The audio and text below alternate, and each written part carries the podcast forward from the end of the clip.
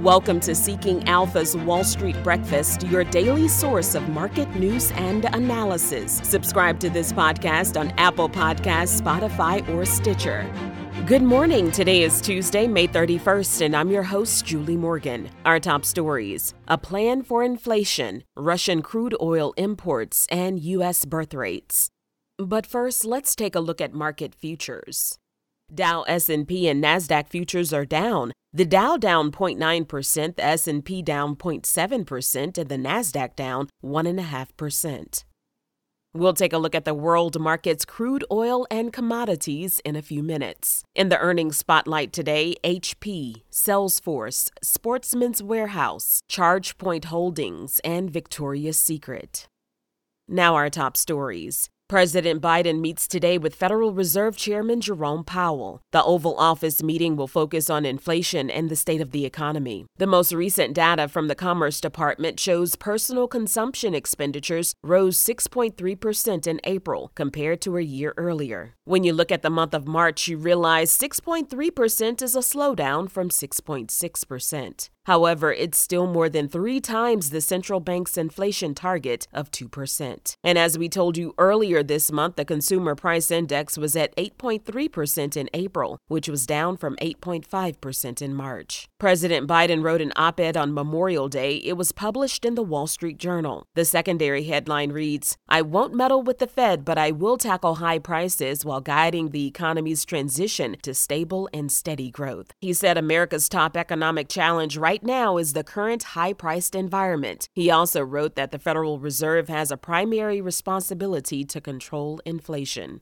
Biden outlined a three part plan of the things that can be done on the fiscal and executive side. First, he said the price at the pump is up for the most part due to Russian oil, gas, and refining capacity being off the market. He said Congress could help by passing the clean energy tax credits and investments. Then Biden said the cost of everyday goods will go down when supply chains are fixed and infrastructure is improved. He also said there needs to be a crackdown on the fees that foreign ocean freight companies charge to move products. In this second bullet point, Biden mentions his housing supply action plan, giving Medicare more power and lowering the cost of child and elder care. And lastly, he pointed to the federal deficit. The president said the deficit will fall by $1.7 trillion this year, and continuing to reduce the deficit will help ease price pressures. Biden says his plan also includes reforming the tax code. He made mention of leveling the international taxation playing field so companies don't continue to have the incentive to shift jobs overseas.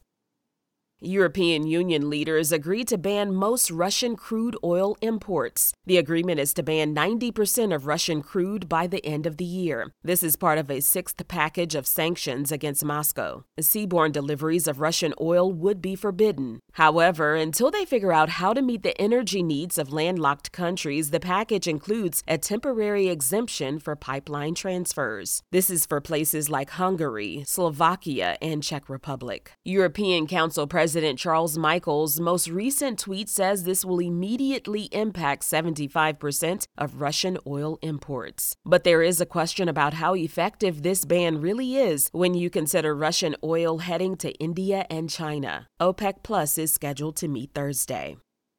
The number of births in the U.S. increased for the first time in seven years in 2021. It was 3.66 million, which is up 1% from 2020. This is significant because the number of births has been on the decline since about 2007. Between 2014 and 2020, this number has gone down by an average of 2% a year. And when we key in on 2019 to 2020, that number was actually 4%. In 2021, the general fertility rate was 56.6 births per 1,000 women aged 15 to 44. The general fertility rate is also up 1% from 2020, and it was the first increase since 2014. They were saying that the health crisis and the economic shock would lead to 300 to 500,000 fewer births in 2021. According to the Census Bureau, 2021 was the first year since 1937 that the U.S. population increased by fewer than 1 million. Now, a word from Seeking Alpha.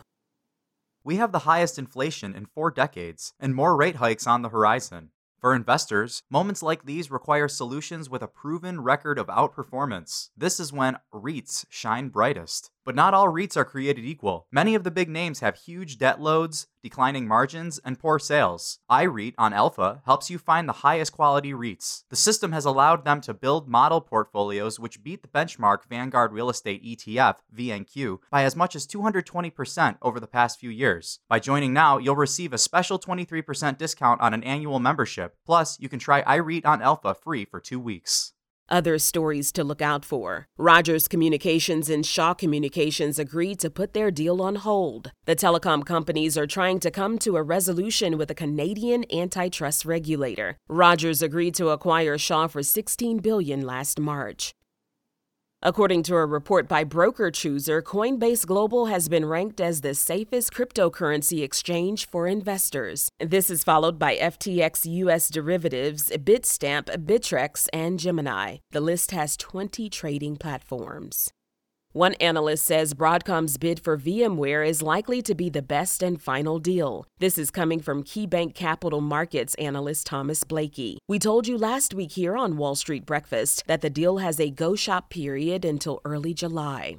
Just Eat Takeaway may need to write down $6.3 billion from the sale of Grubhub. Just Eat acquired Grubhub for 7.3 billion last year. One report citing multiple unidentified sources says Just Eat hasn't received significant interest from strategic buyers. There have been a number of private equity firms that have expressed interest, but the report said it's unclear if that interest is serious.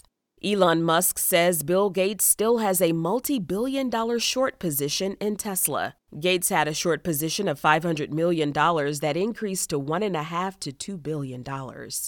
The 2022 American Society of Clinical Oncology's annual meeting starts this week. Thousands of abstracts and studies will be presented by pharma and biotech companies, both large and small. Some of the results have the potential to materially impact a company's stock. Taking a look at futures again, Dow, S&P and Nasdaq futures are down. The Dow down 0.9%, the S&P down 0.7%, and the Nasdaq down 1.5%. Crude oil is at 119. Now on to the world markets. At midday, the FTSE in London is up 0.2% and the German DAX is down 0.8%. And a half a day away, Japan's Nikkei is down 0.3% and in Shanghai, they're up 1.2%. Now on to commodities. Both Brent and gasoline are up 1.5%. Natural gas is up half a percent. Corn is down 0.16%, soybeans is up 0.65%, and copper is up a small fraction.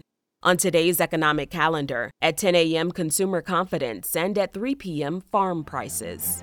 That concludes today's Wall Street Breakfast. Thanks for listening. For the best investment analysis and news on the web, go to seekingalpha.com. Subscribe to this podcast on Apple Podcasts, Spotify, or Stitcher. You can sign up for our other podcasts, the Cannabis Investing Podcast and the Marketplace Roundtable Podcast, on those platforms as well. I'm your host, Julie Morgan. Go out and make it a great day.